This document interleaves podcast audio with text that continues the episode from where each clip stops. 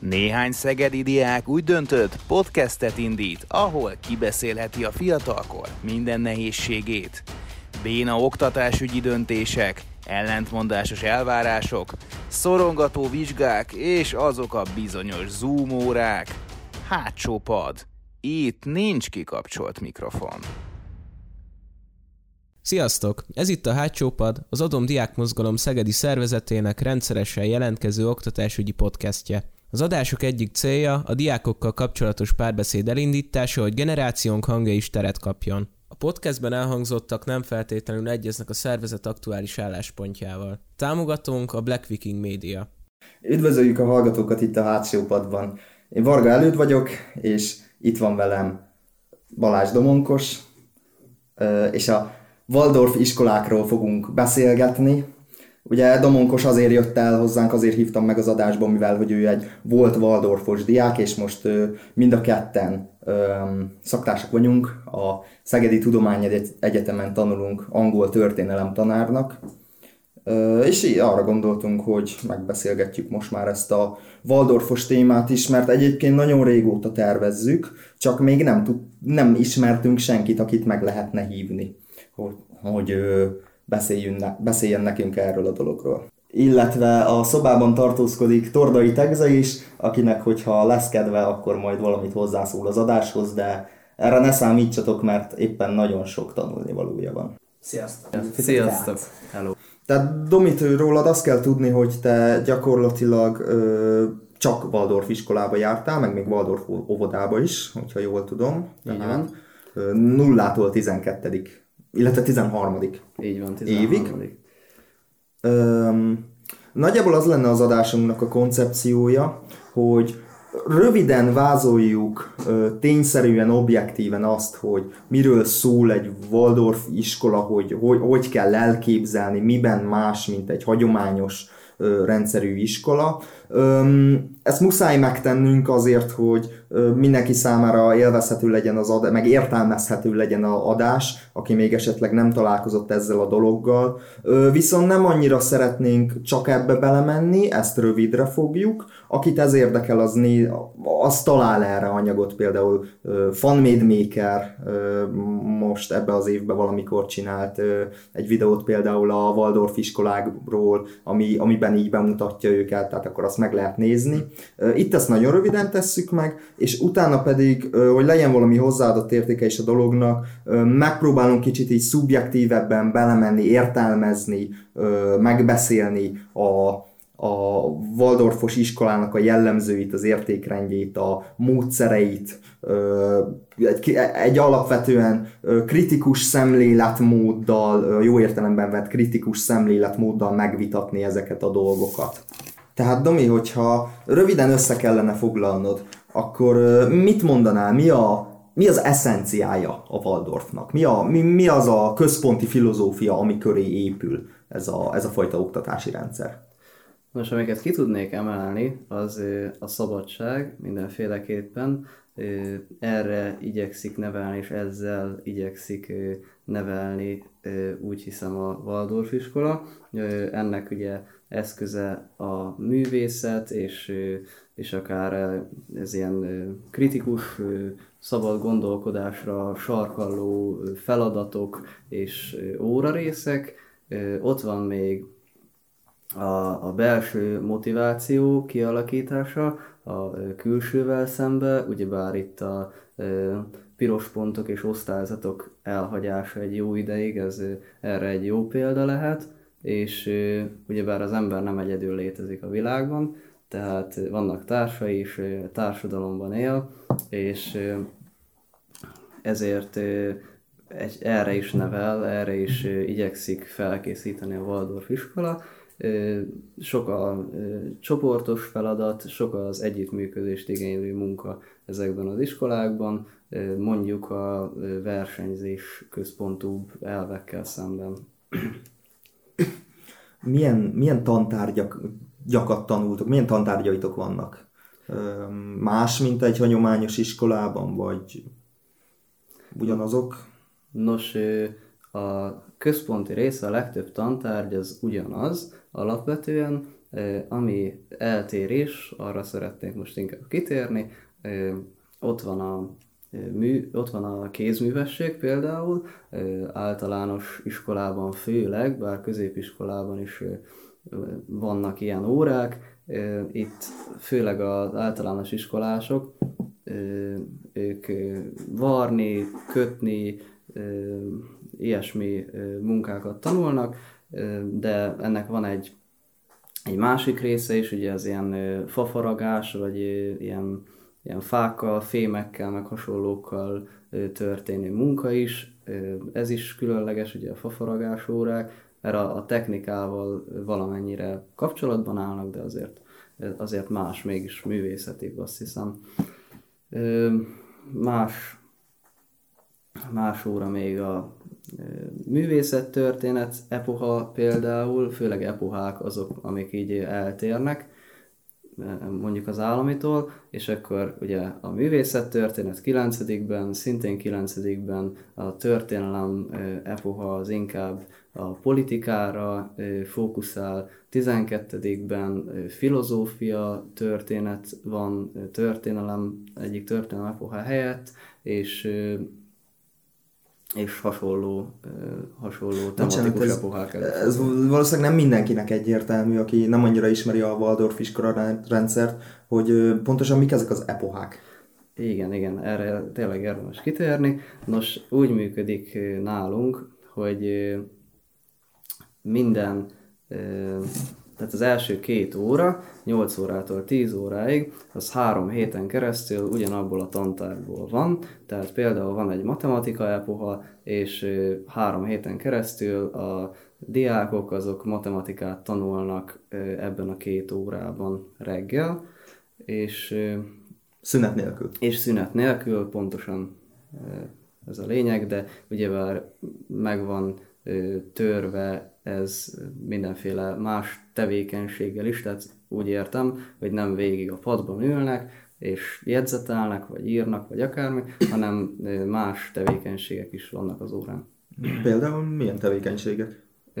Például, főleg általános iskolában, tehát kezdődik az egész óra, ha egy az elejétől elmondom, mert talán úgy kronológikusan haladva a legegyszerűbb, egy fohásszal kezdődik az óra, amely változik az egész képzés, vagy az egész iskola folyamán, általános iskola alsóban, felsőben és középiskolában más a fohász, és ezt mindig elmondják közösen a tanár és a diákok, majd utána kezdődik meg a, az óra, akkor ismétlés van általában az óra elején, utána megy tovább az újabb anyaggal, vagy éppen amit tervezett a tanár arra az órára, azzal az óra, és utána pedig valamikor jön a ritmikus rész, akkor mondjuk általános iskolában fölállnak a diákok, eltolják a padokat a falhoz, kialakítanak egy,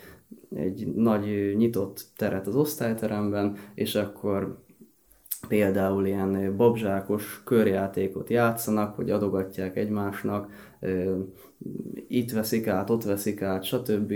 Van mm, mondjuk hatodikban, amikor a rómaiakat tanulják például, meg az ilyen, ilyen erősebb társadalmakat, akkor botoznak, tehát ilyen ritmusokat kopognak, meg ilyen kicsit ilyen kielhetik a gyerekek ezt a militarizmust, ami bennük van idézőjelve, vagy ezt, a, ezt az erőt, és ez is egy fontos jellemző, amit még eddig nem mondtam el, hogy hogy az életkori sajátosságokra nagyon figyel ez a fajta pedagógia, tehát hogy van egy teóriája arról, hogy melyik életkorban, melyik osztályban a gyereknek mire van szüksége, mi az, amit amilyen szakaszba lépett, és hogy mit kell mm, úgymond megélnie, de ez nem úgy van kitalálva, hogy, hogy akkor ide kell eljutnod ennek a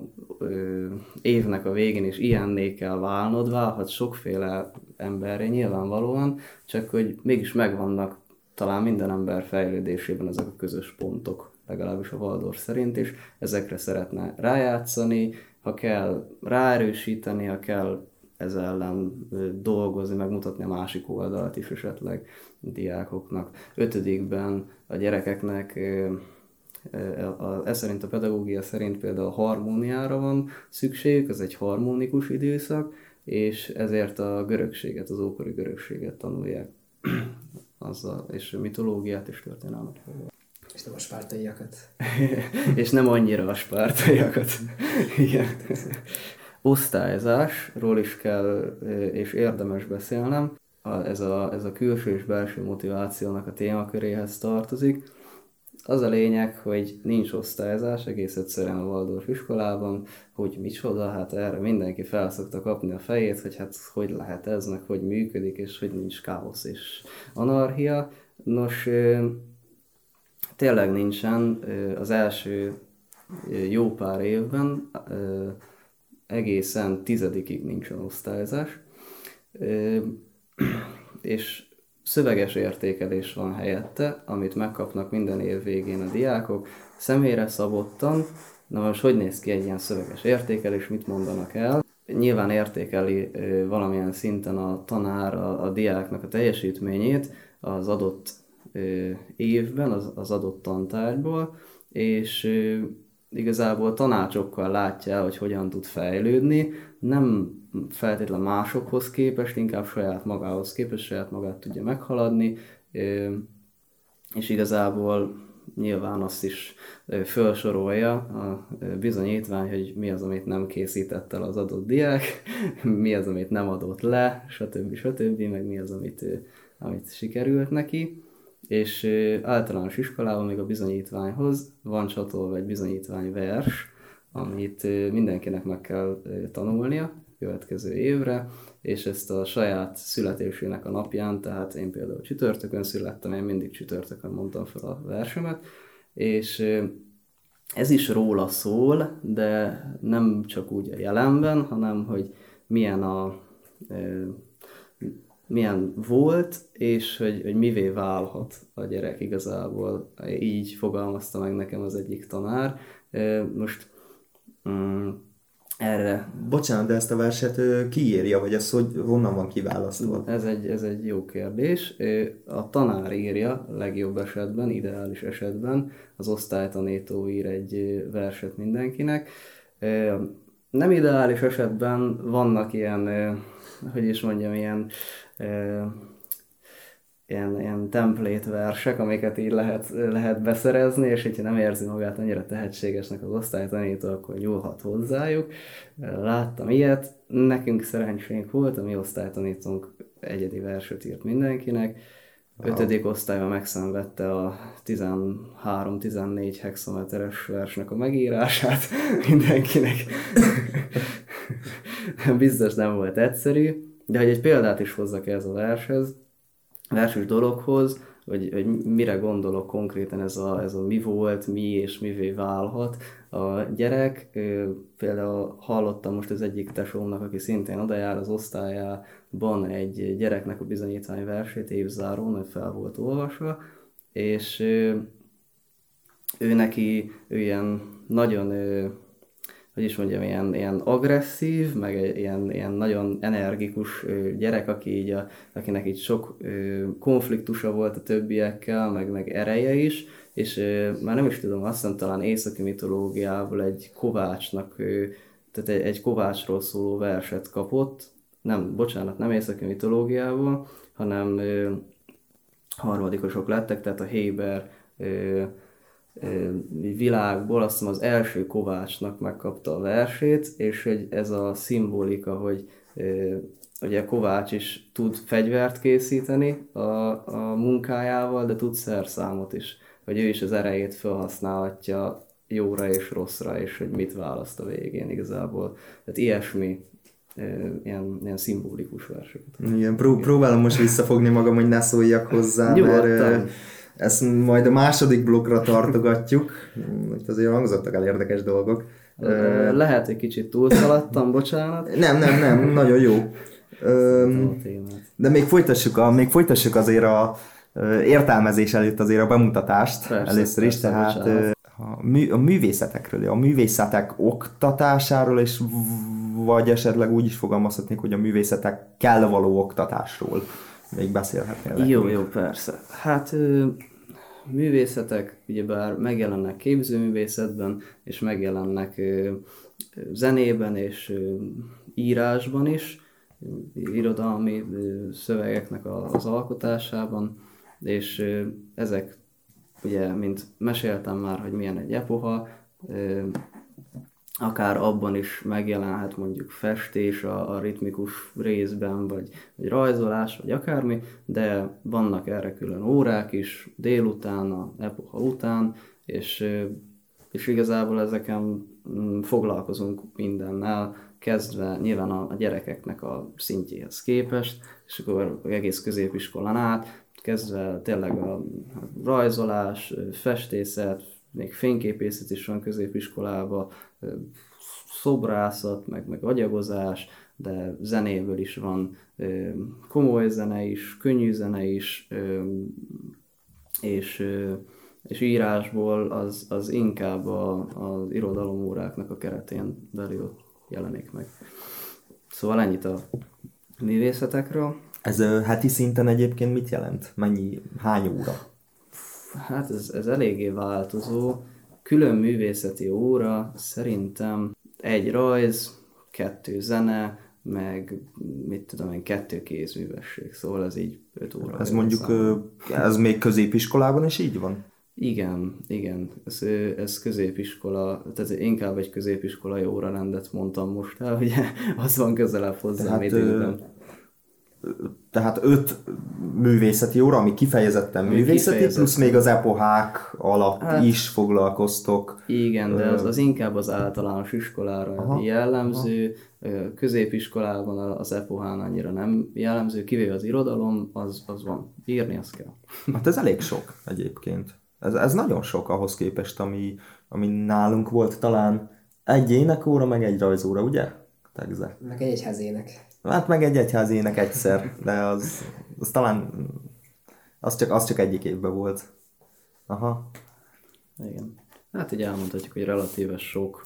És akkor művészetekhez kapcsolódik még a pályamunka, vagyis hát művészeti munka a, a éves munka előadáshoz, ami úgy néz ki, hogy 8 és 12-ben kell egy, mű, egy éves munkát elkészíteni, választott témáról akármi lehet, meg vannak a követelményei, előadás és írott munka, de nem is ez a lényeg, hanem a művészeti része, kell egy művészeti munkát is az adott témához kapcsolódóan készíteni, és ez ugyanígy lehet bármiféle művészetből, képző vagy nem képző művészetből, amiben tehetségesnek érzi magát a diák, és ennyi igazából. És te mit csináltál? Én ö, 12-ben készítettem el a művészeti munkámat, ez titok, hogy 8-ban miért nem, és ö, 12-ben én Tolkienról csináltam az éves munka előadásomat, és ezért én, én egy ilyen balladaszerűséget Tolkien, írtam. mint a Mint- Gyűrűk a trilógia trilógia szerzője. szerzője, természetesen igen. És én a, az ő történeteiből választottam ki egy, egy mellékszereplőt, és az ő szemszögéből mutattam be egy ilyen verses formában az, az egyik történetet.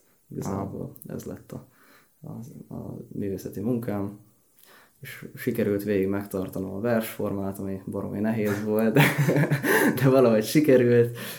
Kirímek így becsúsztak, de, de nem baj az, de sikerült.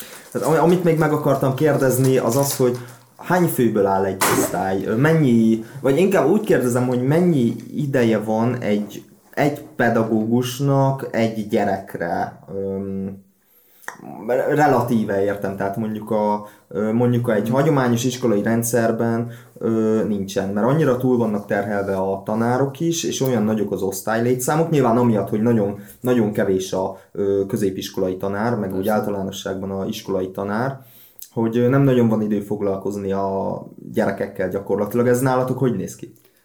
Nálunk van ideje mindenkivel egyénileg foglalkozni, ez feladata is egyébként egy tanárnak, tehát nyilván ha nem figyel minden gyerekre, akkor mondjuk nem tud bizonyítványverset írni az év végén, vagy személyes értékelés nem tud annyira, ezért az az ideális, hogyha kevesen vannak egy Waldorf osztályban, és általában ez is a helyzet, nálunk is ez volt a helyzet, mm, és igen, a, a tanároknak azért azért jut idejük, középiskolában már, már annyira nem, tehát hogy ott, ott már nincs az a fajta foglalkozás és, és személyes kapcsolat mondjuk, mint, a, mint általános iskolában, de ez természetes, tehát ahogy egy nő föl az ember azért meg kell szoknia, hogy a, a tanáraival egy kicsit távolibb a viszony, már nem az a, az a apukás, mint a osztálytanító, vagy épp anyukás. Igen. Nő is, nő is az osztály létszám egyébként? Mire középiskolába értek jellemzően? Igen, egy-két, hát egy-két új fő nálunk például jött, meg amennyire látom ez a tendencia, más iskolákból, állami iskolákból, vagy akár Waldorf iskolákból is, ahol mondjuk nincs középiskola, viszont mennek is el, szóval mondjuk, tehát az sokszor előfordul, hogy valaki kiárja Waldorf általános iskolát, de mondjuk átmegy egy, nem, nem akar gimnáziumba járni, hanem átmegy egy szakközépiskolába, vagy egy, egy olyan gimnáziumba, ahol lehet szakosodni, mert már a szülei vagy ő szeretnék, ugye, hogy, hogy más irány, vagy induljon el egy irányba, és hát nálunk például konkrétan az volt az arány, hogy négyen elmentek, és ketten jöttek, tehát éppenséggel nem gyarapodtunk. És a tanárok mellett vannak egyébként vannak egyébként segítő munkások, akik segítik az ő munkájukat? Mert ugye az szokott még ugye egy elég komoly kritika lenni a oktatási rendszerünkkel, hogy nem csak, hogy tanárok nincsenek, hanem rengeteg olyan munkát is nekik kell átvállalniuk, amit alapvetően egy mondjuk, hogy alacsonyabb képzettségű ember is ugyanolyan hatékonyan elvégezhetne, illetve, hogy rengeteg administratív hmm Általában én, ahogy tanárokkal beszéltem, úgy veszem le, hogy ilyen felesleges, bürokratikus, administratív munkájuk van. Tehát, ah, igen, igen. Rá is akartam kérdezni, hogy ez ilyen adminisztrációra gondolsz-e. Nem tudom, igazából nincsenek plusz emberek, nincsenek úgy kisegítők. Nyilván vannak, akik a, az irodába dolgoznak, de azt gondolom van a, a sima állami iskolákban is így, így egy-két titkárnő, vagy ilyesmi, aki ott úgy, úgy el, eldolgozgat. Ezen kívül nincs. A, mivel nincs osztályzás, vagy nincs úgy osztályzás, meg napló, meg olyan, ö, olyan szigorú ö, bürokrácia, szerintem kevesebb dolguk van ilyen szempontból, de erre most nem vennék mérget. Uh-huh. És uh, még egy utolsó pont, már részben ezért beszéltél róla, hogy a tanárokhoz való hozzáállás, a tanárokhoz való viszonyatok az milyen egy hagyományos iskolához képest. Egyébként ez vicces, mert te nem jártál hagyományos iskolákba, úgyhogy nem tudom mennyire tudod így összehasonlítani, de vagy hogy milyen képed van erről egyébként, de kijelenthetjük, vagy mondhatjuk, hogy az alapvetően egy valamivel kevésbé um, autoritár módon aláföré rendelt viszony. Abszolút elmondhatjuk szerintem, tehát hogy eléggé jelen van a partnerség, én azt vettem észre a tanár és a diák között. Nyilván általános iskola elején ott a tanár az autoritás, tehát ott azért a kis 7-8 évesek, ők, ők nagyon még nem... Hogyne, hogyne. Azért nem rohangálnak szabadon, tehát ott nyilván autoritásnak kell lenni a tanárnak, de ahogy a fejl, fejlődnek a, a gyerekek, és középiskolába érnek mondjuk, ott már én, én egy ilyen partneri viszonyt tapasztalok, vagy úgy tudnám megfogalmazni.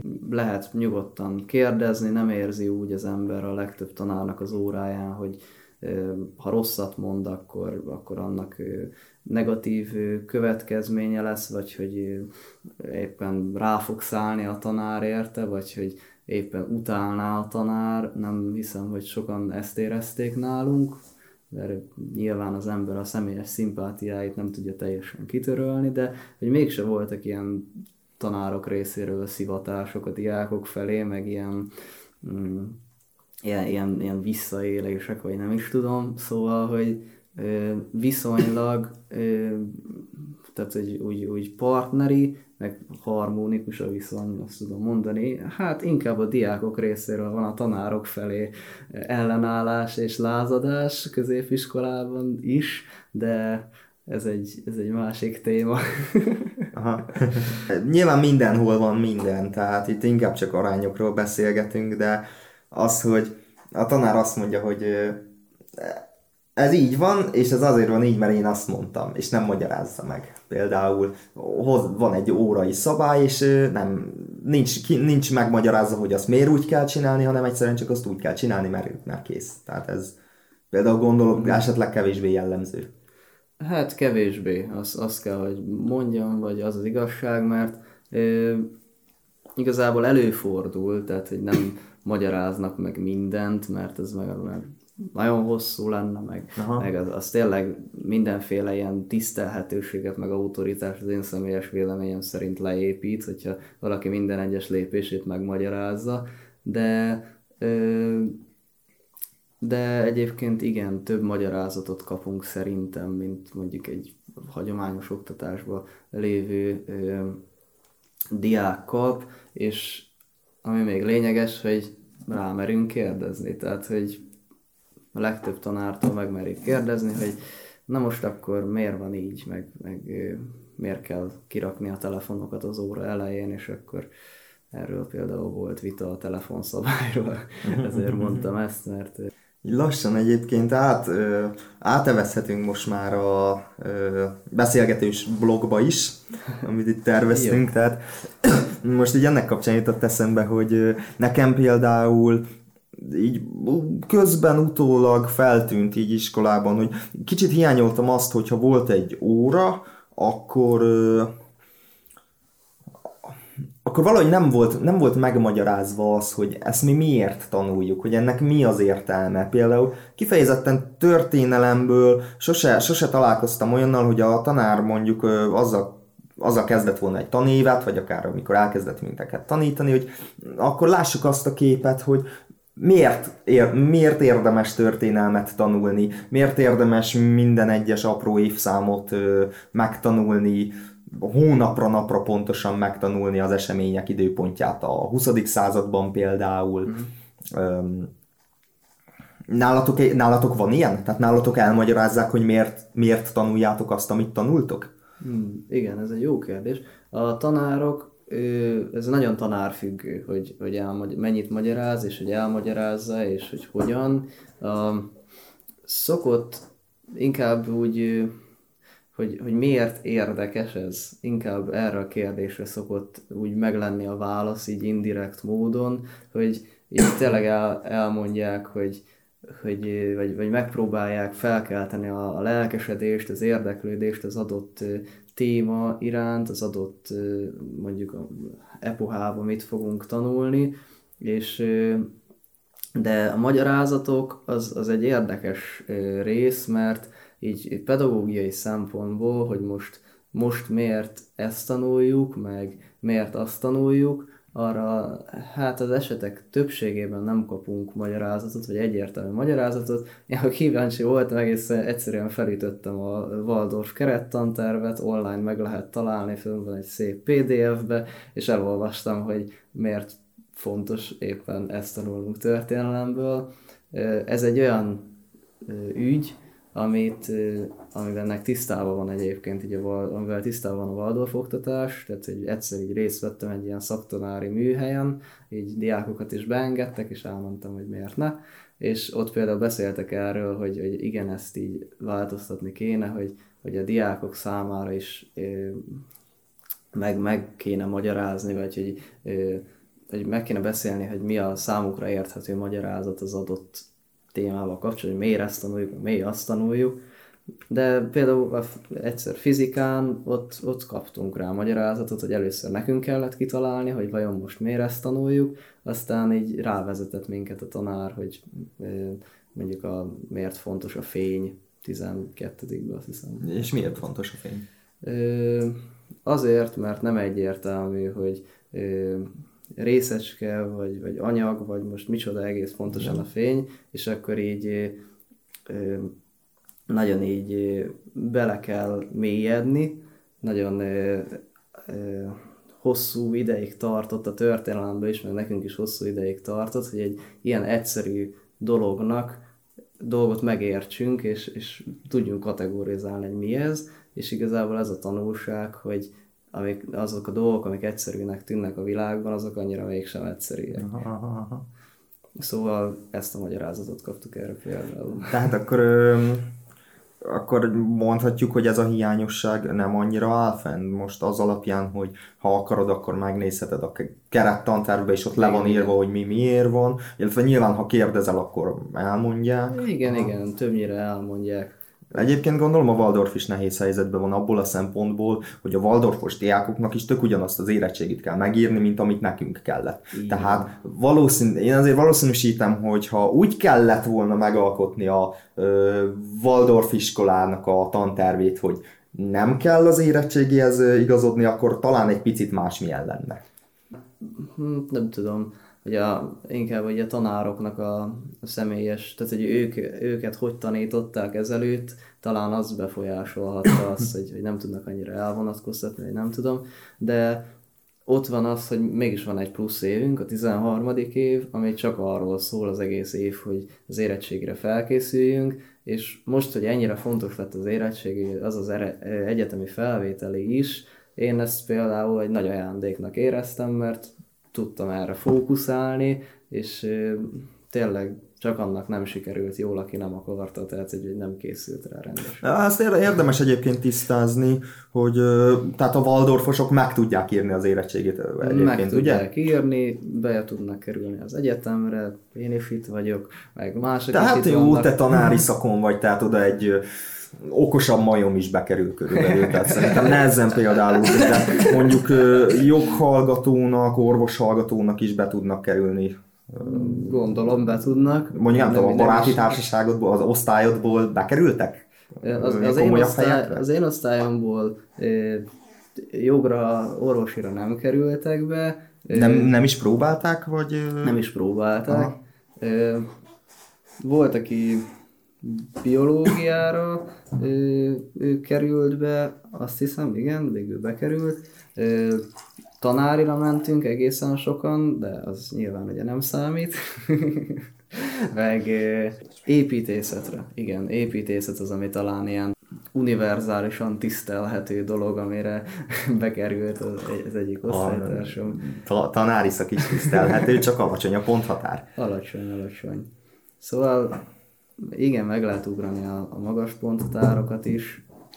Szerintem, ö, hát igen, de volt, ez osztály, osztálytól függ sokszor, tehát hogy, hogy akarnak-e tovább menni, meg nem akarnak-e tovább menni, de ö, ott van az is, hogy, hogy például tehát nem kell mindenkinek egyetemre menni. Tehát hogy az is egy teljesen elfogadható életút választás, vagy szakmatanulás, vagy, vagy mit tudom én, de én azt gondolom, és azt érzem, hogy a, az én osztályomból így kell mindenki megtalálta, hogy mit szeretne csinálni. Tehát, hogy valaki szakmát ment tanulni, valaki egyetemre ment, valaki ilyen kettő között, ilyen felsőoktatási képzésnek számító valamibe, tehát, hogy így mindenkinek van egy elképzelése, hogy nem került ki nagyon senki úgy, hogy hát most mit csináljak, és akkor így, így nem tudja. Uh-huh.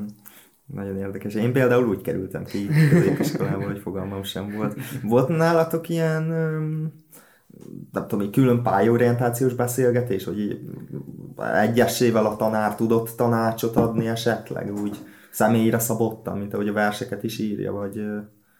Igen, ez, ez egy helyes ilyen összefüggés lenne, de nem, ebben nem nagyon adott így konkrétan tanácsot nekünk senki, aki az iskolában tanít. Egyszer behívtak ilyen pályaorientációs embereket, és akkor ők ilyen tesztet töltettek ki velünk, meg minden, de így nem tudom, így 10-11-ben is csak kiröhögtük őket igazából.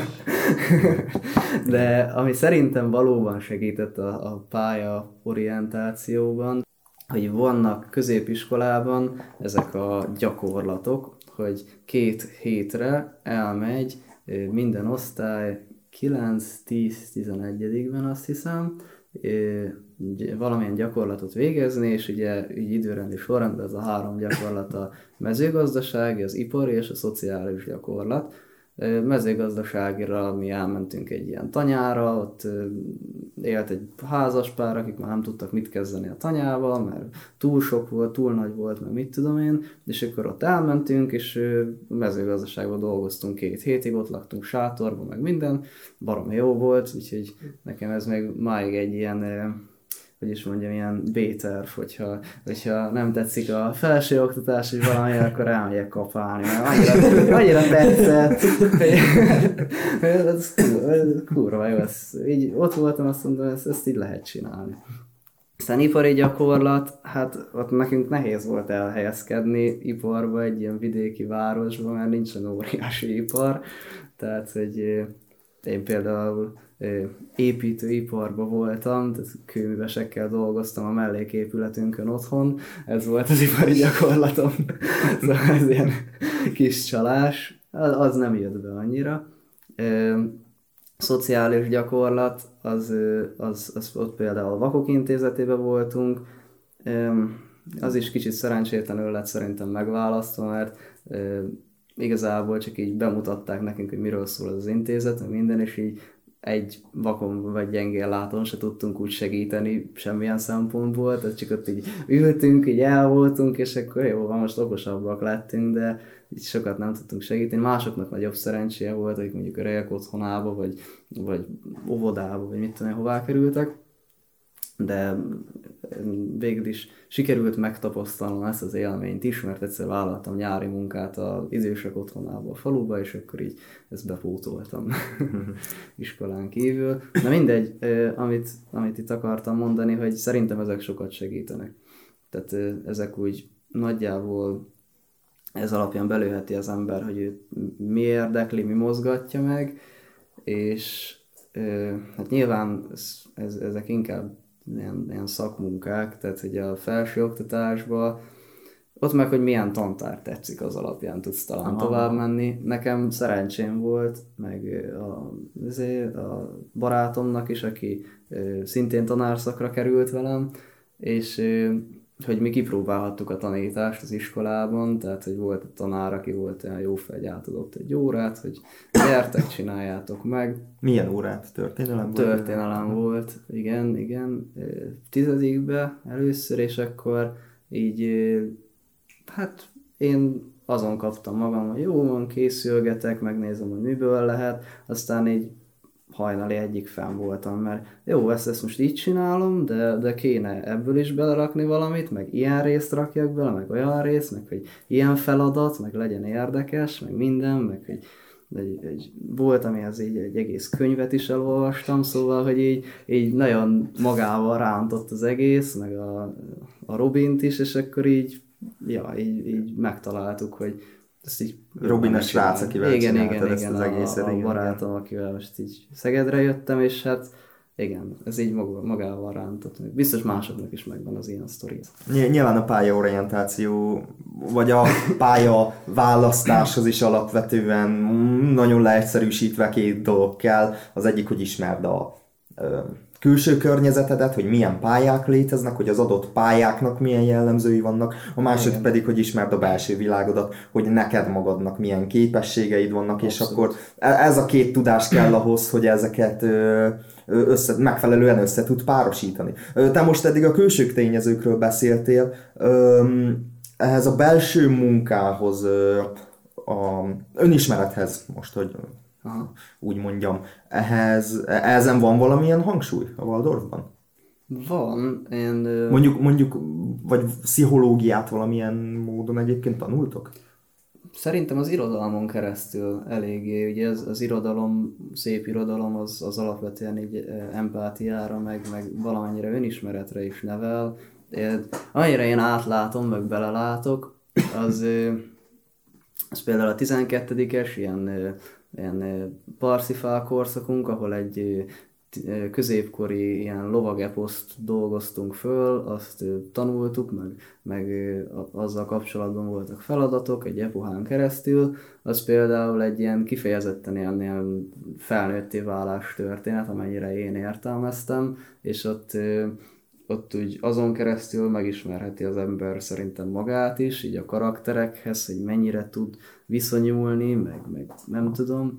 Szóval talán ezeken keresztül lehet hogy önismeretet is, is elsajátítani, meg hát ugye kipróbálja az ember magát egy csomó mindenben, és akkor így, így megérzi, vagy meg tudja látni, hogy mi tetszik neki, megint ugye gyakorlatokra visszautalok, tehát hogy ott is, hogy hogy na most ez így, így milyen érzés kell bennem, hogy most itt izé kapálok, vagy kaszálok, meg gyárba dolgozok, vagy esetleg nem tudom, hát az idősekkel vagyok, hogy most akkor Igen. melyik az, ami, amiben jónak érzem magam, meg az, ami, az, ami tetszik. Tehát, így szívesen csinálnám. És ugyanez az órákon is szerintem egy, egy önismeretet ad meg, hogy ugye kapunk visszajelzést a tanároktól, a szóbeli értékelés sosem marad el, csak 13-ba, az már igazából nem számít Waldorfos évnek egyébként, tehát ez úgy tanul, mint egy állami iskolában.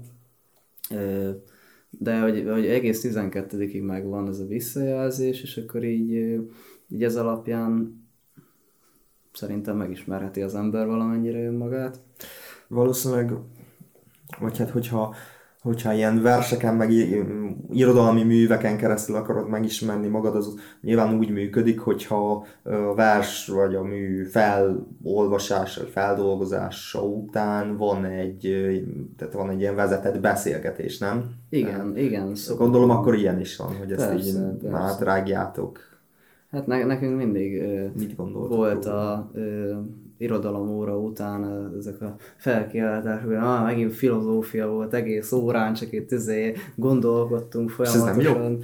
De egyébként nagy többségnek tetszett, de van, akinek már elege volt belőle, hogy itt ah, megint, megint itt folyamatosan a, a gondolkodás, meg az ilyen, ilyen közös beszélgetés van, vagy nem is tudom, ilyen elmélkedés az adott művekről. Hát nyilván a, a, ezt egy a tanár vezeti, ez ügyesen tudja, hogy mikor kell közbeszólni, mikor kell el, mikor merre érdemes terelni a beszélgetést, de igen, ez több órán is előfordult, több témában, hogy, hogy, hogy mi beszéltünk nagy részt, és akkor erről szólt a, a, az egész, hogy, hogy ki hogy élte meg, vagy hogy, hogy mi a, az ő következtetése az adott művel kapcsolatban, hogy mi ö, fogta meg, vagy mi a véleménye, szóval ilyesmik azért elég gyakran kitárgyalásra kerültek, meg hát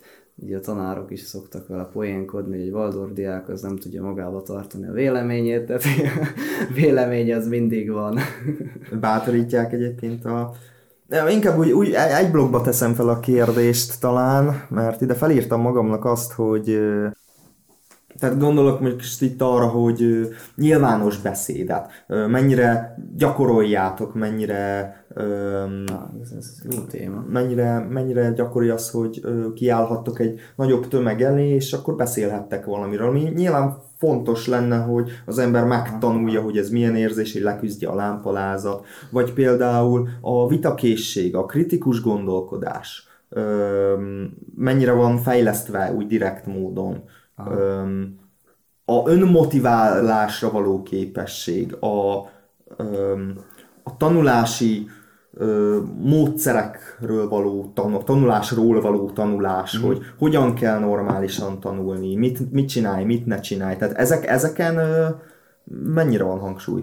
Minden, mindegyik előfordul az egész nem tudom, Waldorfos karrier során. Ö, nyilván más-más hangsúly a más-más mértékben, tehát a, a ö, a beszéd, hogy mások előtt beszéljünk, az nagyon fontos, az nagyon gyakoroltatva van, egészen ötödik osztálytól kezdve, amikor a biológia epoha az úgy működik, hogy mindenki felkészül egy azt hiszem állatból, és utána majd a következő növényből, már nem pontosan emlékszem, de hogy kell választani egyet, és akkor előadni a többieknek róla, és akkor a, az osztálytanító kezdi, mondjuk megtartja az első kettő napon az ő előadását, ezzel egy példát mutat, és akkor utána meg fel van osztva az egész epoha, és akkor minden egyik nap más van,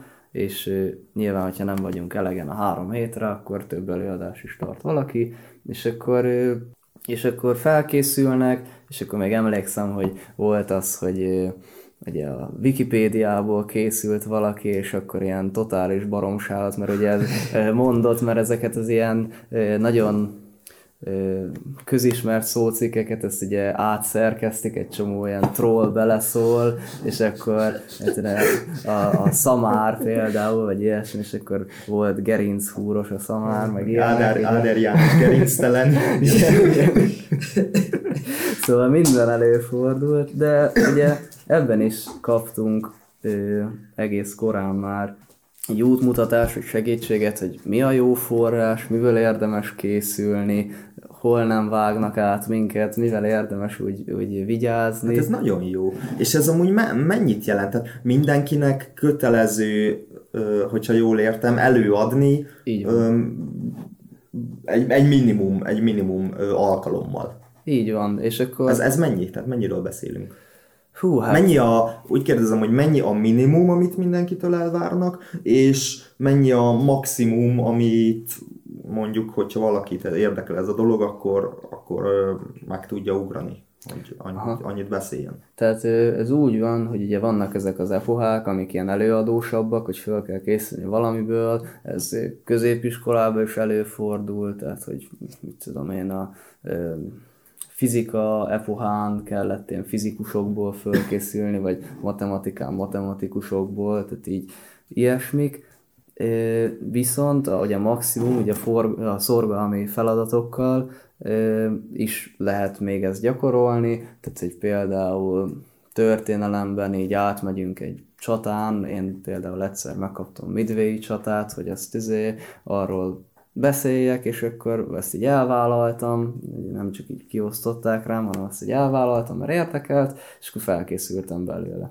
És akkor lehet ilyen, hát ugye középiskolában már akár pluszpontért is, de mondjuk előtte is lehet plusz, pluszpontért, mert... Mármint 10-től 12, vagy 11 és 12. osztályban gondolom. Igen, igen, mert tehát ilyen, ilyen kis, kisötösér, meg mit Aha. tudom én, de egy előtte is mondjuk akkor ilyen 10%-kal valakinek jobb lesz a dolgozat, vagy 10%-ról indul, mert százalékot azért kapunk a dolgozatokra, csak az év végén jegyet nem kapunk rájuk. Azért meg lehet bukni egyébként.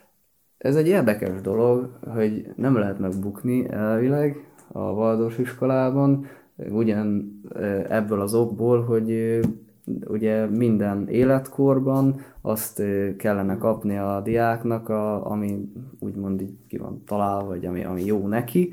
Nyilván szoktak el, ja, és ha, vala, és ha valaki megbukna, akkor egy év csúszásba egy kerül. Egy év csúszásba ugye? kerül, Aha. és akkor már nem feltétlenül azt fogja kapni, ami kell neki. Vannak kivételek, tehát hogy van olyan, amikor azt látják a tanárok egy diákon, hogy ő, ő úgy áll, hogy hogy neki mondjuk egy előbbi osztályban jobb helye lenne, meg úgy jobban tud haladni, jobban tud fejlődni, akkor van, hogy visszaraknak valakit egy évvel. érő típusok. Igen, igen, pontosan.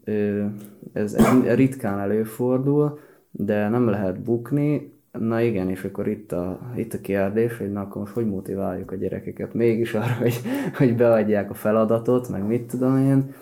És hát ez, ez így kísérletezve van, hogy hogy akkor pótvizsgázni kell, meg a következő évre tolódik az a feladat, amit nem adtál be, és akkor még akkor is dolgozni kell vele. Hát ez, ez a tanárok személyes szigorúságán egyébként nagyban múlik, tehát hogy volt az egyik barátom és osztálytársam, ő például a, az első osztályban az első feladat kézimunkával, hogy kötni kell egy furujatokot, és ő még mindig nem kötötte meg a furujatokját, és ő is ide jár az egyetemre. Szóval vannak erős csúszások. Fogalmazunk így, de... Na térjünk, térjünk vissza. Vita, kritikus gondolkodás. Igen, igen.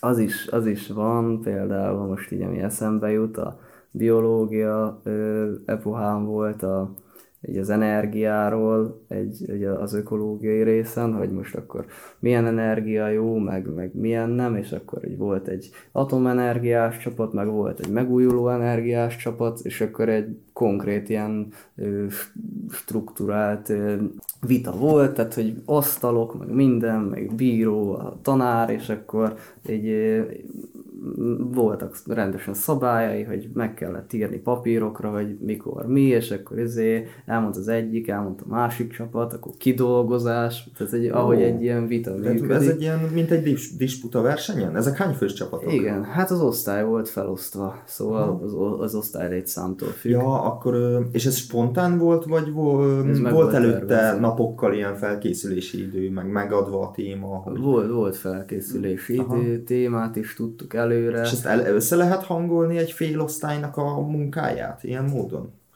Hát, kevesen 10, vagyunk. 10, 12, ez működött? működött, én, én azt kell, hogy mondjam, hogy működött, és már így pontosan nem emlékszem, tehát lehet, hogy nem félbe volt vágva vagy az osztály, hanem lehet, hogy mondjuk volt két téma, és akkor mondjuk így, így negyedelme volt az osztály, tehát hogy két külön vita volt, nem tudom, de hogy ilyen tehát egy kontrollálható csoportokra, tehát Aha. hogy tényleg ne legyenek 30 és akkor a 28 ember nem tudja hallatni a hangját, hanem egy csapatban, hanem... Ez az, mennyire, mennyire volt meg ez a vágy a, a tagokban, hogy kihúzzák magukat, hogy, hogy nekik nekik ez nincsen közük, és akkor majd aki ért hozzá, aki okos, aki szeret beszélni hangosan, az majd elmondja, és én pedig valami.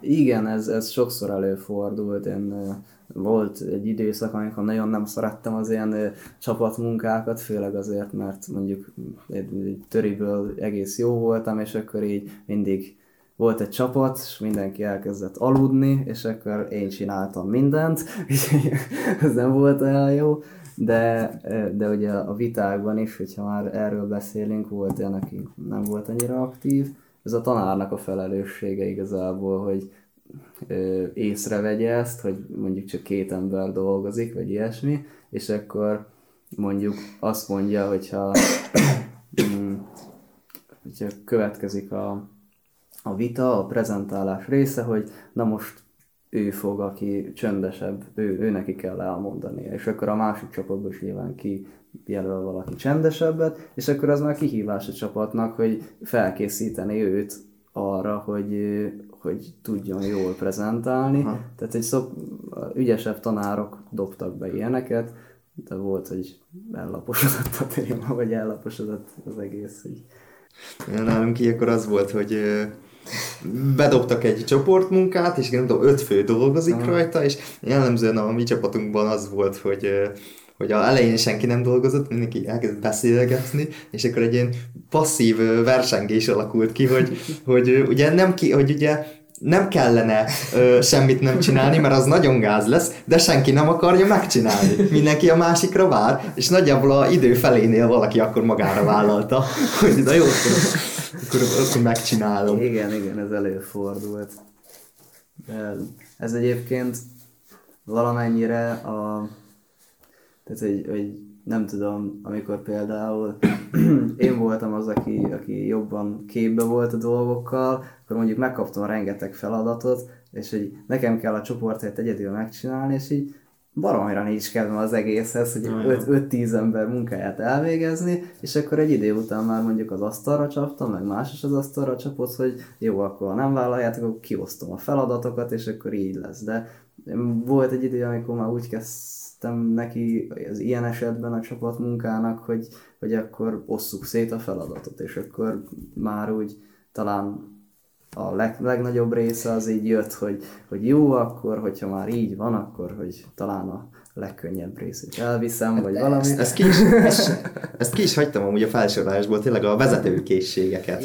Igen, ez sem rossz, hogyha tehát sok a csapatmunka, ugye akkor, tehát nálunk, hogyha néhányszor van csapatmunka, akkor az de egy ember az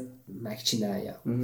De hogyha sok, sokat kell csinálnod, akkor azt nem lehet hagyni. Az orosz, nem lehet. az orosz különleges egységeknél, amiknek most nem jut eszembe a neve, arról olvastam, hogy ott van egy olyan feladat a kiképzésükben, vagy régen legalábbis biztosan volt, amikor ilyen nevetségesen kevés időt adtak arra, hogy egy valamilyen harcjárműnek a kerekeit ki kellett cserélni. Mm. És akkor ott spontán módon kiválasztódott, hogy ki az, aki mindenfajta utasítás nélkül, csak nagyon kevés idő volt, nyilván ha nem, tudom, nem cserélik ki, akkor járt érte valami kemény büntetés, ja. és akkor spontán módon kiválasztódott, hogy ki az, aki elkezd parancsokat adogatni, ki az, aki magához veszi a irányítást. Ez egy kicsit akkor ilyen, nem?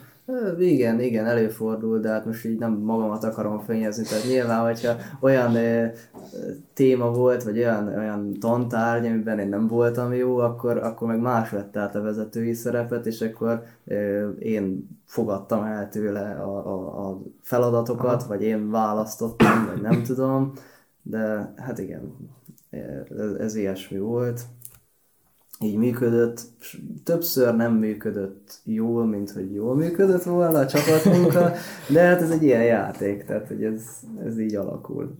Hát nem mondom, hogy nálunk nagyon működött volna akármikor is, tehát lehet, hogy a mérleg pozitív.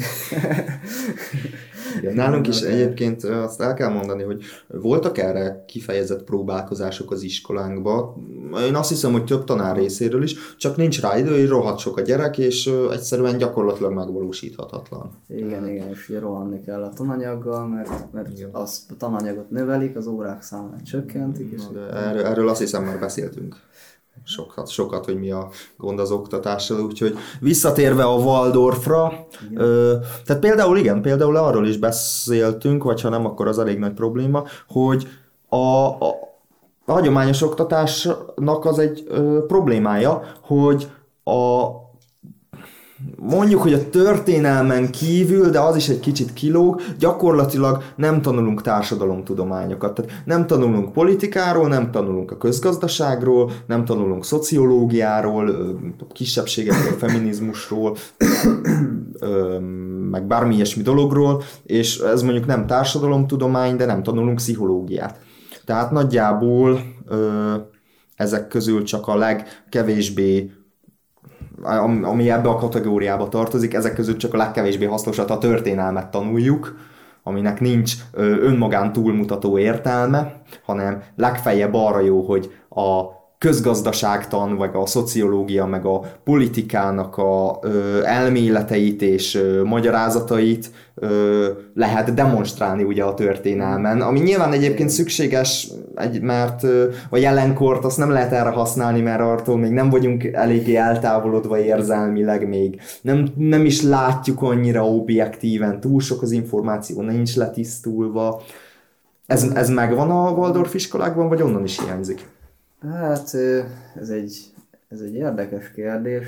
Igazából gazdasági epohánk az, az volt külön, azt hiszem 12-ben, ez egyik földrajz epoha volt így átalakítva, konkrétan pénz epohává, és akkor így foglalkoztunk a pénz történetével, meg hogy működik, meg néztünk filmet a világválságról, meg, meg ilyesmik, így így próbáltuk így közösen megérteni, hogy mégis hogy működik a bankrendszer, meg minden ilyesmi. Érdekes epoha volt, hivatalosan ugye lenne ez a politika, meg lenne a, a, a filozófia, társadalom tudományi kérdések és ilyen feminizmus, meg hasonló, ezek nálunk kitárgyalásra kerültek a történelem órán, ha akartuk, ha nem.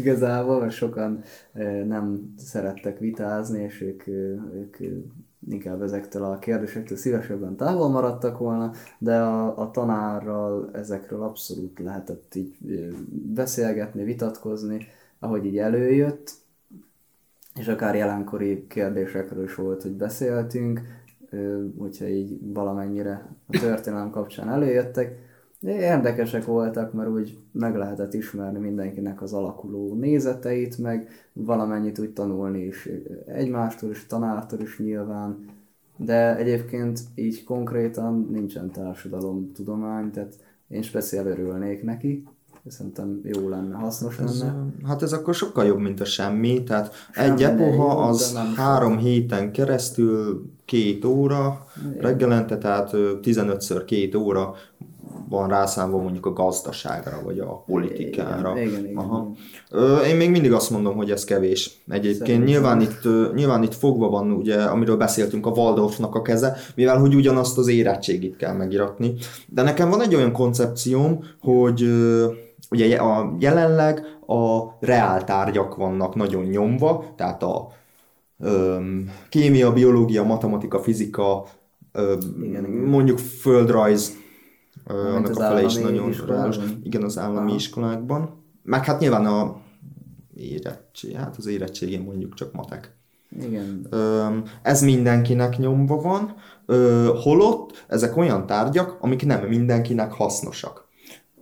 Mert például nekem a fizika az nem hasznos, nekem a kémia az nem hasznos, és hogyha valaki elmegy mondjuk most itt Tegza javíts ki, mert ehhez, ehhez te értesz, nem mondjuk hülyeséget, de ha valaki elmegy mondjuk öm, biológiára, akkor lehet, hogy neki a biológia az hasznos, de a ö, nagyon magas szintű matematika vagy fizika az meg kevésbé.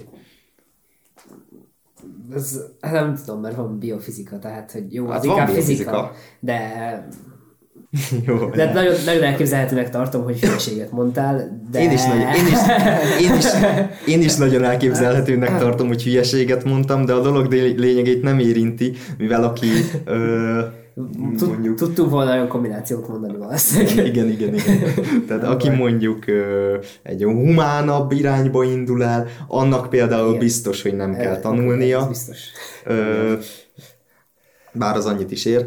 De például egy társadalomtudomány, az meg mindenkinek kell, mert mindenki ebben a társadalomban él. Ö, mindenki résztvevője ennek a demokratikus ö, rendszernek, ami a, miben élünk, vagy amiben élnünk kellene, ö, és e, ahhoz, hogy ez, ebbe, ennek megfelelő módon ö, hogy ezt megfelelő módon tudjuk alatkítani, ahhoz viszont ez kifejezetten kellene. És szerintem ez egy ö, szerintem ez egy rossz megközelítés például, hogy a hogy a, szó, hogy a társadalomtudományok gyakorlatilag teljesen hiányoznak a ö, tantervünkből, a reáltudományok meg ö, nagyon tolva vannak. Én egyébként azt mondanám, hogy az, az lenne egy jobb irány, ö, hogy, hogy az állami oktatásban is legyen, a, legyen az utolsó év nagyon erősen specializált. Tehát vagy a 12 vagy pedig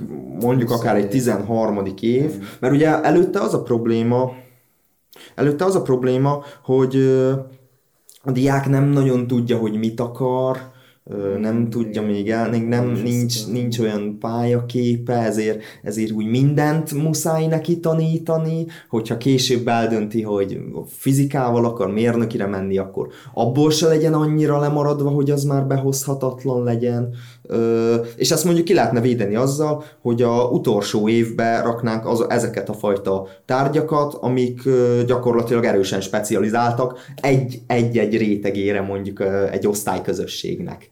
Így van. És akkor az fakultatívan elmehetne oda, hogyha 12-re már így kialakult, hogy hova akar tovább tanulni, és előtte pedig lehetne tolni pszichológiát, társadalomtudományokat, szó, ö, ö, igen. Igen, egyébként egyetértek sok mindenben, tehát hogy elég sokáig élünk manapság így ebben a modern társadalomban, és e- ezt így, tehát ez egy személyes vélemény, én nem értem, hogy hova rohanunk, tehát hogy miért kell tényleg 12-ben igazából mindent, tehát már letenni az érettségét, úgyhogy most az érettségi ilyen rengeteget számít a felvételiben, tehát egy plusz egy év az most nem ártana senkinek. Nem lenne nagy időveszteség. Vagy... A múltkori adásban, ami valószínűsíthetően hamarabb fog kikerülni, mint ez, már szó, szóba került az, hogy a szakrális ö, eseményeink,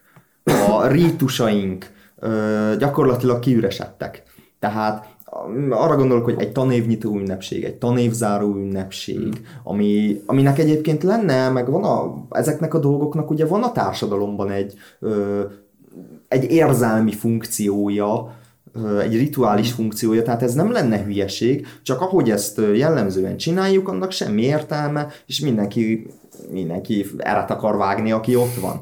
Ö, nálatok ez, ezen a téren van előrelépés? Hát, hogyha konkrétan évnyitóról és évzáróról beszélünk, nos, hát vegyes. Próbálkoznak nálunk. Évnyitó, évzáró, nemzeti ünnepek, bármi.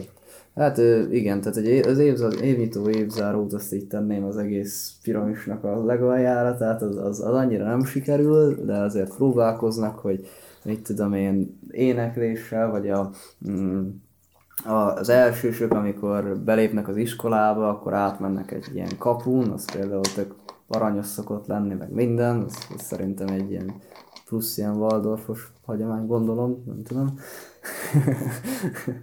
és szóval, hogy az évnyitó évzáró az, az nálunk is mindenki kinnal a betonon, és leolvad a mindene, szóval, hogyha épp nyáron van, meg ugye még szeptemberben is szokott meleg lenni.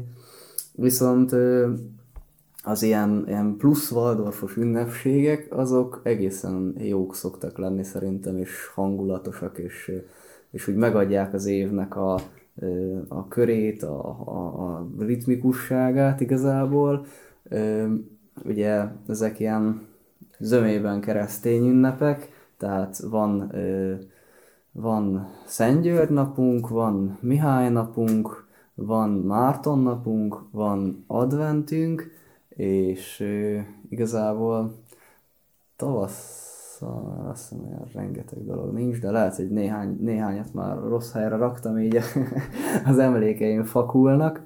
Az a lényeg, hogy talán ezek a legfontosabbak.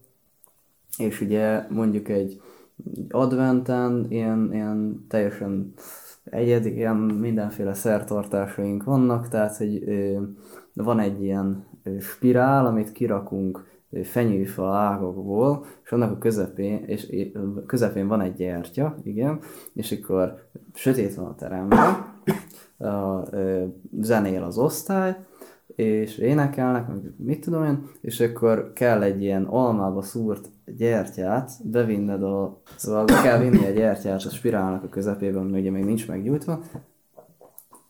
Meggyújtani a gyertyát, és elhelyezni egy részen a, a spirálban.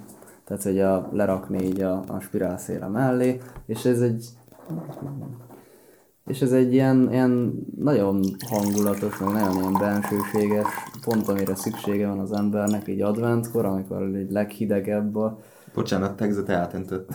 Lehet bele hallatszódott, de folytasd. Ja, igen. Ez egy ilyen, nagyon ilyen bensőséges, meg, meg jó, jó leső ünnep például, így télen, meg ugye utána van valamilyen adventi, ilyen vagy ilyen, ilyen karácsonyi, ilyen felemelő történet, amit olvas az osztálytanító, és vagy akár, akár már diákok is felső tagozatban, tehát ez az advent, ez kiegészül mondjuk azzal, hogy nem tudom, hogy mi az ilyen mögöttes tartalma, de lehet rá következtetni, hogy dupla spirál van középiskolában már, tehát hogy két irányból lehet elindulni, és két ember középen találkozik, meggyújtják közösen a gyertyáikat, és, és a másik irányba mennek ki a spirálból. Ezt így elég nehéz elképzelni, de higgyetek nekem. Mm. és Mihály napon ö, bátorságpróbák vannak, az ugye általános iskola főleg, amiről beszélek, tehát hogy bátorságpróbák vannak, a fősősök inkább már a kicsiknek szervezik ezeket a, a, a dolgokat. Ez, ez is ugye fontos, hogy például gyerekek így bemennek egy ilyen, általában az öltözőt szoktuk így átalakítani ilyen ö, sárkány barlangá idézőjelbe, hogy, hogy be kell menni a sárkány barlangjába, ami egy ilyen tök sötét van az egész üzébe, tehát minden egyes ilyen fényforrást, ablakot, kis rést így lefedünk, és akkor oda így bemennek a gyerekek, nincs bent senki, meg semmi, csak ki kell hozni egy ilyen kavicsot, hogy, hogy azt így megcsinálták, és akkor mit tudom én, mit szimbolizál, és és ez, ez olyan szempontból jó, hogy így, így legyőzöd a saját félelmeidet, vagy így, így magadat valamilyen szinten, mert ilyen, ilyen Star Wars-os hasonlattal élve ugye az ötödik részben, amikor Luke is bemegy a barlangba, hogy, hogy itt megküzdjen a, a mindenfélével, akkor is ugye mondja neki oda, hogy ott csak az van bent, amit beviszel, magaddal beviszel. Tehát itt is igazából csak az, és ennek is van egy ilyen egy ilyen hatása igazából. Nyilván nem traumatizálni akarjuk a gyerekeket, tehát hogyha valaki látszik, hogy nagyon nem mer bemenni, akkor nyilván nem fogja belökni a osztálytanít, hogy mennyi hülye gyerek, akkor is sárkányjal meg kell küzdeni, hanem, hanem tényleg ilyesmi, tehát van Meg ilyesmi dolog, a... nem említetted a adás elején valamikor ezt a fohászt is minden uh-huh. nap elején, vagy minden óra elején? Minden nap elején, minden nap elején mondjuk. Hát ennek, amennyire magyarázták nekem tanárok, igazából az a lényege, hogy, hogy megérkezel. Tehát, hogy mit tudom, ilyen reggeli rohanás, tömegközlekedés, neki vagy nyomva három nyuggernek, minden a buszon, vagy, vagy, vagy biciklizál, vagy, vagy a család sietek az autóval, és akkor beesel a tanórára, és nem tudsz figyelni, vagy nem nehéz át szellemülni, hogy na, akkor most, most tanulunk valamit, és ebbe segít a fohász, hogy, hogy megállunk, elmondjuk közösen, mm, és, és igazából tényleg egy megérkezés, egy rákoncentrálódás, ráhangolódás, ez a, ez a lényege a fohásznak. Tudnám mondjuk a harcművészetből, amit űzök, abból a, a meditációt felhozni, az hasonló, tehát minden edzés elején leülünk, és van egy ilyen egyperces meditáció. Ez például ezért is választottam Aha. többek között a harcművészetet, mert ugye fohászra emlékeztetett, hogy rá tudok hangolódni, és így sokkal jobb ezt így... Ez, egy, a... ez egy nagyon rövid dolog, nem? Ez a fohász. Persze, ez Tehát, egy ilyen... Erről, amit elmondtál, erről nekem az izét jut eszünkbe nálunk a reggeli áhítat. Aha. Ugyanez volt az indoklás, csak fél óráig ültünk a templomban is. nem, hát ez egy ilyen, nem tudom, 5-10 soros valami, tehát ez nem egy, nem egy hosszú, egy ilyen vers, egy átlag vers hosszúságú. Hmm. Azért előjöttek ezek a dolgok most a home office kapcsán is sokszor lehetett így ilyen tippeket kapni, hogy ne pizsomába ülj le dolgozni, hanem öltöz fel, hogyha teheted, akkor menj át másik szobába. Igen, igen. Tehát én is most egyébként ezért öltöztem fel, mert egy egész nap itthon vagyok ma, de most így az adás kedvéért felvettem a nadrágomat én is. Én sem. Tehát, hogy azért, azért ezeknek van egy lelkileg így egy ilyen um, határ, ilyen határvonalat tudnak húzni a munka előtt és a munka után. Igen, igen, és Aha. erre az embereknek szerintem nagyon szüksége van, mert jó racionális lények vagyunk bizonyos szempontból, de annyira mégsem. Nem mindenki. Meg nem mindenki mindenkor, tehát hogy mindenkinek szüksége van egy kis ilyen, ilyen lelki dologra, ugye az ünnepeknek is erre a ritmikusságára, hogy mindig, mindig eljönnek az évbe, mindig megismétlődnek. Ez fontos, meg lényeges. Nyilván már középiskolában nem akkora élmények az embernek, mint általánosban, tehát hogy ott már inkább a színfalak mögött van, hogy tényleg szervezi a próbákat, meg az adventet, meg amit tudom én. Igen, de az alapján, amit elmondtál, nem, nem is csak arról van szó, hogy milyen jól jók ezek az ünnepek, hogy pont jó ritmus vannak, vagy nem tudom mi, mm. hanem nem is ilyen amatőr, tehát mondjuk pont amit mondtam, hogy mind a kettő esetben sötét van, mm. azért úgy tesz egy hatást az ember lelkére, míg a, hát a legtöbb osztályünnepségen semmilyen normális ilyen pszichológia hatás kifejtő mm. effekt, effektet nem tudtak felmutatni, tehát hát, így meg benyomták ezerről a szor, szorong, meg... Szorongtunk a tornaterembe, alig lehetett mm. elférni nyilván, tehát igen, igen. Ezek azért gátolják a dolgot. A nyelvoktatásról. Gyakorlatilag, um, mint az adásban is, ugye nagyon, itt a hátcsopatban is, nagyon igazából e- erről szól valahogy ez a, ez a egész podcast, hogy kritizáljuk az oktatási rendszert, és elmondjuk, hogy milyen rossz a tananyag felépítése, hogy mennyire rosszak azok a keretek, amit biztos, amik biztosítva vannak, de szerintem pont a nyelvoktatás kérdése mutat rá arra, hogy nem csak a keretekkel van probléma, sőt, nekem az a véleményem, az a véleményem hogy nem elsősorban a keretekkel van probléma, hanem elsősorban személyi probléma van a tanárállomány részéről. Mert a nyelvoktatás az a terület, ahol én azt látom, hogy a lehető legkevésbé fogja a tanterv a tanárt, tehát a lehető legnagyobb szabadsága van a egyébként teljesen akceptálható célok elérése érdekében, és Igen. mégis ö, úgy teljesít az oktatás, ahogy. És ezt nem, és én ezt nem tudom belátni egyébként másnak, mint az egyes tanárok hibájának. Nyilván valamilyen mértékben a oktatási rendszernek, mondjuk ha arra gondolunk, hogy kevés a szabad ideje a diáknak, hogy nem tanítja meg őket tanulni, de ez, azt gondolom, hogy ezek elvisel, én, én azt tapasztalom, meg nekem az a véleményem, hogy ezek elviselhető dolgok lennének.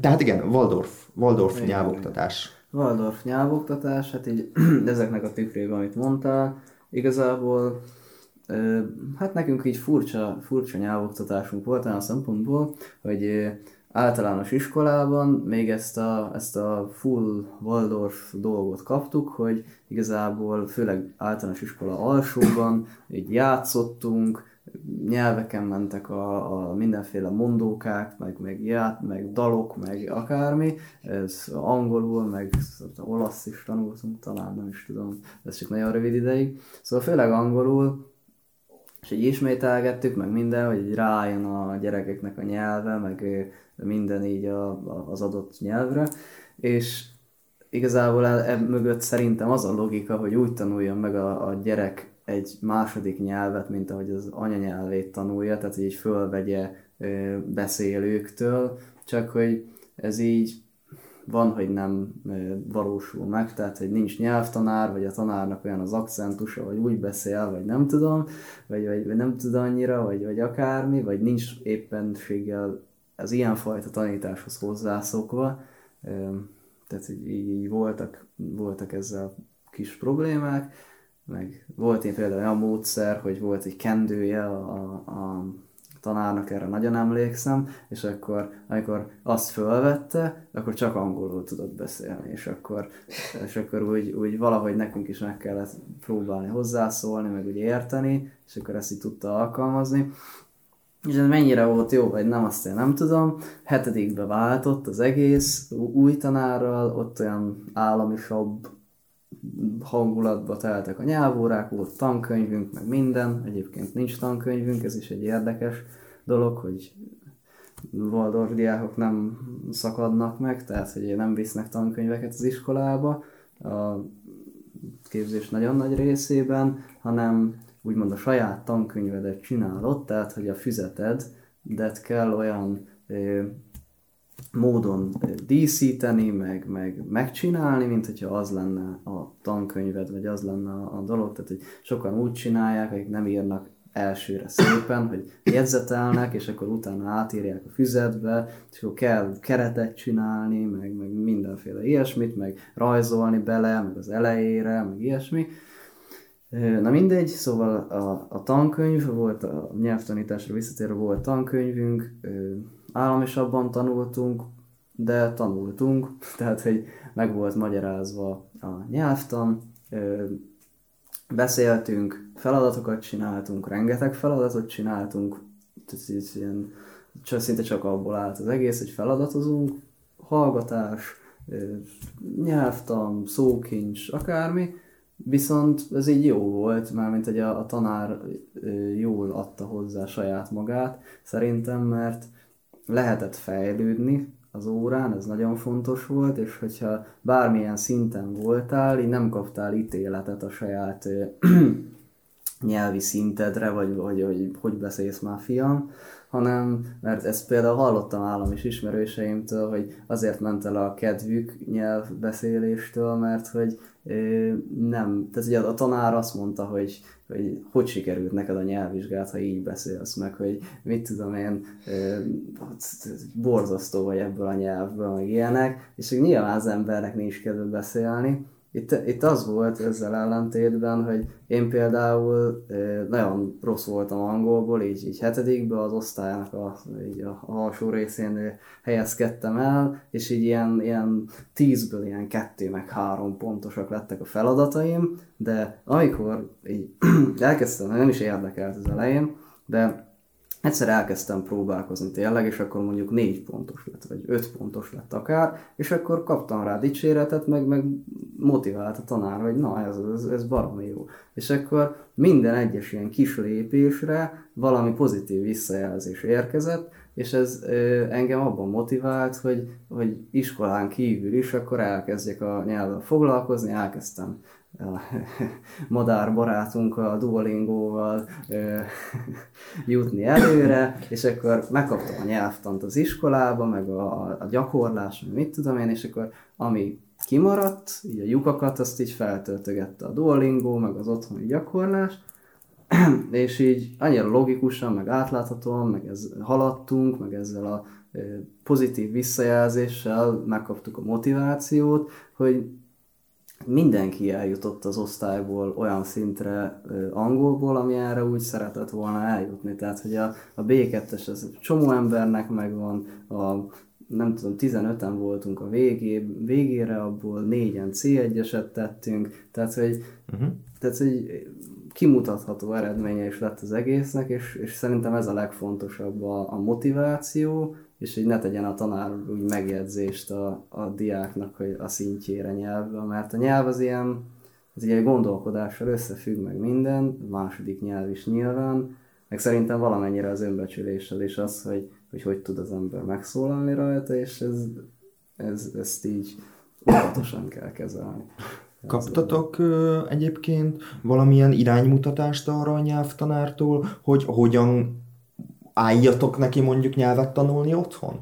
Tehát mondjuk, hogy hogyan kell normálisan szavakat tanulni, hogy ne az legyen, hogy tehát olvasod a lapon ketté van osztva a bal oldalt angolul, jobb oldalt magyarul, és így elolvasod 500-szor végig a listát, Aha. vagy, vagy tudom, Kaptunk arra hogy, arra, hogy milyen jelentősége van mondjuk annak, hogy minél többet fogyaszd a adott nyelvet, több izé az, az abszolút, tehát az megjelent, még a szótanulásra olyan rengeteget nem, tanárom szavajárásával ezt be kell seggelni.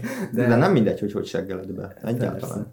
Persze. De nem adott Aha. rengeteg szót, tehát ritkán volt szó dolgozat. Mástól meg azt hallottam, hogy akivel beszélgettem, és államiskolába járt, hogy nekik ez volt a nyelvtanulás, hogy, hogy minden órán szó dolgozat. És így fogtam a fejem, hogy úristen, hát én, én biztos öngyilkos lettem volna a második órán, tehát hogy, hogy azért nem ez volt, tehát hogy nyilván vannak a nyelvben, főleg az angolban olyan dolgok, amit be kell magolni, az égben semmi logika nincs benne, de, de, de hogy próbált a, a legtöbbet jó példamondatokkal értelmesen magyarázni, és, és, és tényleg hogy mindenki megértse, az is, az is lényeges volt, és egy, a, a visszatérve még arra, hogy a, ami a kérdés volt, hogy, hogy a, az ilyen, ilyen plusz dolgok, hogy olyat fogyasszunk, ami, ami angolos, az abszolút megjelent, tehát hogy voltak sorozatnézős óráink konkrétan, hogy nagy Netflixes a tanárnő, és akkor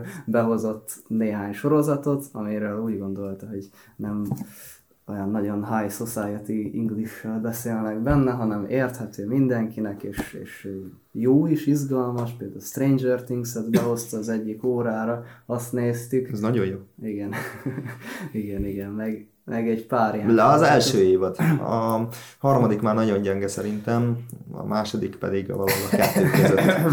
Bocsánat, visszatérve a, a nyelvoktatásra, tehát de egyébként valószínűleg akkor kijelenthetjük egyébként nyilván, hogy, hogy Waldorfban is egy a, a tanártól függ minden, tehát ott is ugyanúgy szabad keze van szinte, talán még jobban, mint egy állami Hát, igen, iskolában. mondhatjuk. Ö, tehát ez nem egy általános ö, érvényű kérdés lesz most nektek speciálisan, nektek speciál a tanárotok mennyire tolerálta egyébként a hibákat a beszédben kifejezetten, mert ez azért egy nagyon gyakori dolog, mm. hogy az emberek nem mernek beszélni, mert úristen, rosszat fogok mondani, főleg egy anyanyelvivel szemben egyébként én is, én magam is ö, ö, ugye angol tanári képzésen vagyok most, de azon ritka alkalmakkor, amikor anyanyelvi beszélővel kell beszélnem, akkor gyakran azért leblokkolok, meg, Igen, igen. meg ötször átgondolom azt, hogy izé, hogy van helyesen ez a mondat. Abszolút helyes nyelvtannal beszélni, hát ez, ez nekem is egy ilyen nagy izé, ilyen fixáció, főleg olyan nyelvi szintiekkel szemben, de ez, ez szinte minden emberben így megvan. De ezt, ezt, zalódás. ezt azért le lehet rombolni. Igen, igen. aktív ezt- munkával, ezt és ez a meg nyelvtanár felelőssége. Abszolút. Ö, nálunk úgy volt, nekem nagyon tetszett a módszer, hogy sosem mondta azt, hogy amit mondasz, az rossz, akár mit is mondtál, hanem elmondtad a rossz mondatot, és megismételte helyesen nyelvtanilag utána. És ez egy annyira ilyen, ilyen tapintatos módja volt Aha. a javításnak, nekem nagyon tetszett, hogy így, így visszahallod a helyeset, és akkor így magadból, hogy ja, ezt elrontottam, akkor azért mondta helyesen, de, de és akkor mondjuk a beszélgetés az attól meg folyt tovább, tehát hogy gyorsan megismételte, vagy elmondta, amikor ő válaszolt, hogy hogy kellett volna mondanod, aztán, aztán ment tovább, nem volt ezen ezért, hogy most akkor, ah, fiam, ezt most ne rosszul mondtad, akkor ezt a nyelvtani részt még egyszer átveszik, mert ez, ez elképzelhetetlen, hogy valaki így beszéljen. Nem, nem volt ilyen, csak egy ismétlés. Ez így beszélgetés közben, nem? Beszélgetés közben. Nem, nem, nem, nem olyankor, amikor feladatokat csináltatok. Nem, mondjuk. nem, nem. Ah, jó, az, az megint más, tehát fel, igen, feladatoknál ott, ott Igen, csak olyankor, olyankor találkoztam ilyen tanárral, aki, aki olyankor csinálta ugyanezt, hogy azt, hogy így felolvastad a mondatot, és akkor aha, igen, nagyon jó, és aztán elmondta helyesen. És engem az nagyon irritált, az nagyon irritált. Igen, az, egy, az mondjuk egy, egy, tényleg nem egy jó módszer. Nem, ez egy beszélgetésnél volt, speakingnél. Igen, az úgy Eh, Igen, sz- szerintem a legkevésbé rossz verzió. Tehát, nyilván jól így kijavítani valakinek a beszédét nem lehet. Ez a legkevésbé rossz, a legkevésbé fájdalmasabb verzió. Meg hogy a speaking az, az soká jött viszonylag, az szerintem jó volt, tehát hogy ő is mondta, hogy a, az em, tehát ez a legnehezebb része a, a nyelvtanulásnak, hogy az ember megszólaljon önállóan egy idegen nyelven, tehát hogy feladatokat, hiányos mondatokat kiegészíteni, meg ilyesmit, ez, ez könnyű, de de hogy önállóan mondatokat alkotni, az nehéz. És nem, most nem azt mondom, hogy csak 12-be kezdtünk el beszélni, mert nem így volt, hanem hogy mindig megvolt ez a, ez a felépítés, amennyire én észrevettem, hogy akkor feladatot csinálunk, kapunk egy fogalmazás feladatot, mondjuk házi feladatnak, és akkor a következő óra speaking. Tehát, hogy így volt egy felépítés, nem az, hogy na gyerekek, megjöttetek szeptemberbe, és akkor speaking-el kezdünk, és hogy hol, hol vagyok, mi van? Tehát még a osztályzásra térjünk már vissza, mert ez érdekes volt, uh-huh. hogy ö, nincsen ö, nincsen tizedik osztályig ö, számbeli értékelés. Így van. Egy törötig. Nekem ebbe az az érdekes, hogy ö, itt egyrészt két dolog merül fel bennem. Az egyik az, hogy ugye ugye a pszichológiából azt tudjuk, vagy azt lehet tudni, hogy ugye van kétféle motivációja alapvetően az embernek a ö, belső, meg a külső ö, leegyszerűsítve. Mondjuk a belső motiváció lehet az, hogy én szeretek történelmet tanulni, szeretem olvasni a történelmi témájú könyveket, érdekel a dolog, és ezért odafigyelek órán, meg ezért, meg ezért esetleg meg is tanulom. Külső motiváció pedig az lehet, hogy adják nekem az ötösöket, esetleg ez is elég gyakori, hogy mondjuk anyám ad nekem pénzt, hogyha jó jegyeket viszek haza, és Na, a csavar a dologba, meg az érdekesség a dologba, hogy ha egy diákban megvan a belső motiváció valamire, vagy egy emberben úgy általában megvan a belső motiváció valamire, amiért csinálja, de aztán még erre rá ö, rászáll egy külső motiváció is, tehát elkezdik osztályozni a tudását, akkor az azt fogja eredményezni, hogy a belső motivációja gyakorlatilag megcsappan.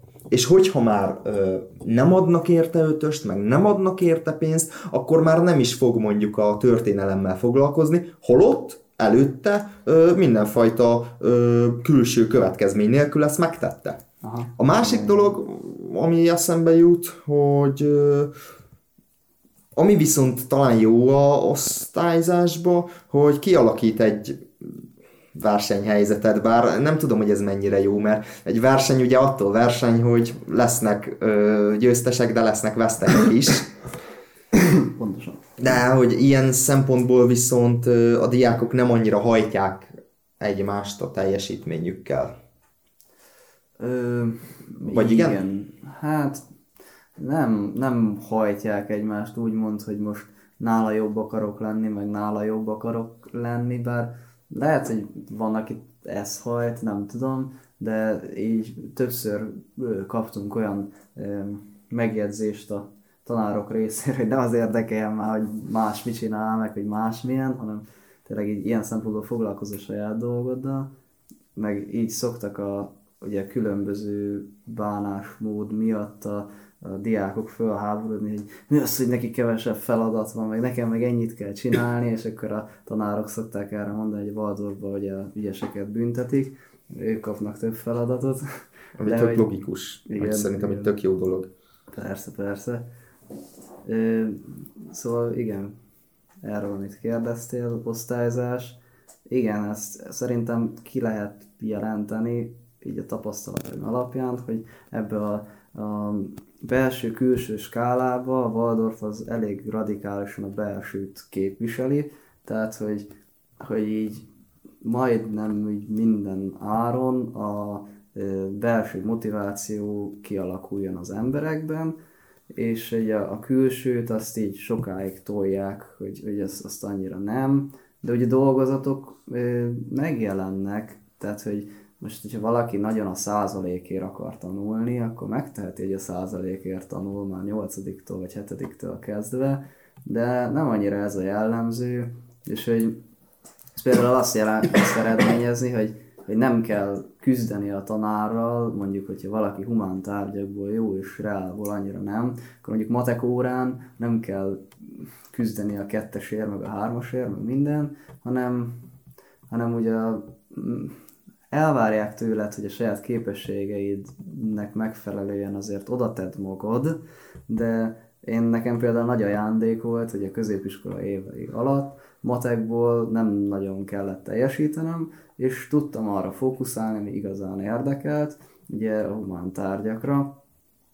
E- Ezt eredményezi például az osztályzásnak a hiánya szerintem, és, és valóban én is láttam egy ilyen videót, ami ezzel foglalkozott, hogy miért az osztályzás az miért nem működik, és miért egy átverés igazából, és ott is hasonlóakat mondtak, mint te mondtál, hogy, hogy elmúlik a, a belső motiváció a külső motiváció hatására, meg hogy a, a külső motiváció az, az mennyire egy ilyen hamis dolog, meg ilyen elvehető, kontrollálható.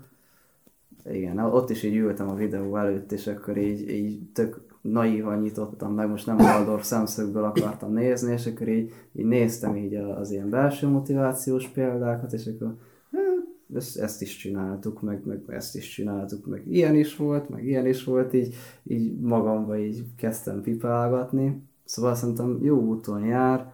Ennek negatívuma lehet az, hogy én azt vettem észre, hogy bizonyos embereknél nem alakul ki a belső motiváció, és mondjuk egész a, a, a képzésig nem csinálnak semmit. Tehát így, így nem akarnak teljesíteni egyik tantárgyból sem.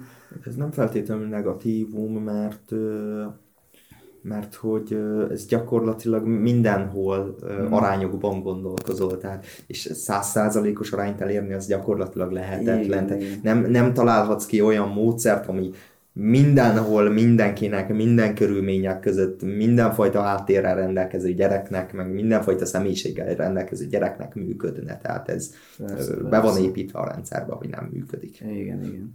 csak így, így néhány részen nekem az volt a gondolatom, hogy neki egy kis több külső motiváció itt lehet, hogy jól jönne, mert hogyha tényleg az asztalra csapnának, és azt mondanák, hogy, hogy fiam, ezt nem teheted meg, mert kapsz egy egyest, akkor hamarabb tehát, hogy, hogy jobb, jobban haladnánk, mint hogy, hogy ezzel megyünk így lassan és fárasztóan, hogy, hogy így fegyelmezni, meg így elérni, hogy teljesítsenek az emberek valamit legalább tárgyakból, vagy legalább egy dolgot beadjanak az évbe.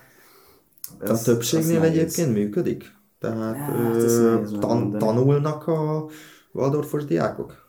Tanulnak. Én, én így a, a képzés végére azt vettem észre, hogy a nagyon nagy rész az tanul, ugye mondtam is, hogy mindenki megtalálta a mi osztályunkban azt, hogy azt, hogy, hogy, hogy mit akar, mit szeretne csinálni, és ezért hajlandó volt tanulni, tehát ezért hajlandó volt tenni, és, és igen, igen, tehát hogy megszületett a belső motiváció nálunk, de voltak olyan osztályok, amiknél nem nagyon tudott, így, így iskolai dolgokban, aztán lehet, hogy a való élet, vagy azért az életükben megjelent a belső motiváció, ezt nem tudom, annyira nem ismerem őket, csak mondjuk majdnem, vagy nagyon sokan közülük egy italboltba kötöttek ki, vagy nem sikerült az érettségi, vagy ilyesmi, majd hogy ott dolgoznak, mert minden nap oda járnak inni. szóval, hogy, hogy vannak ilyen példák is, vannak olyan példák is, ezt nehéz eldönteni de gondolom az állami oktatásban is vannak, tehát akik kibuknak, meg, meg nem érettségiznek, vagy tehát hogy ez, ez most ilyen.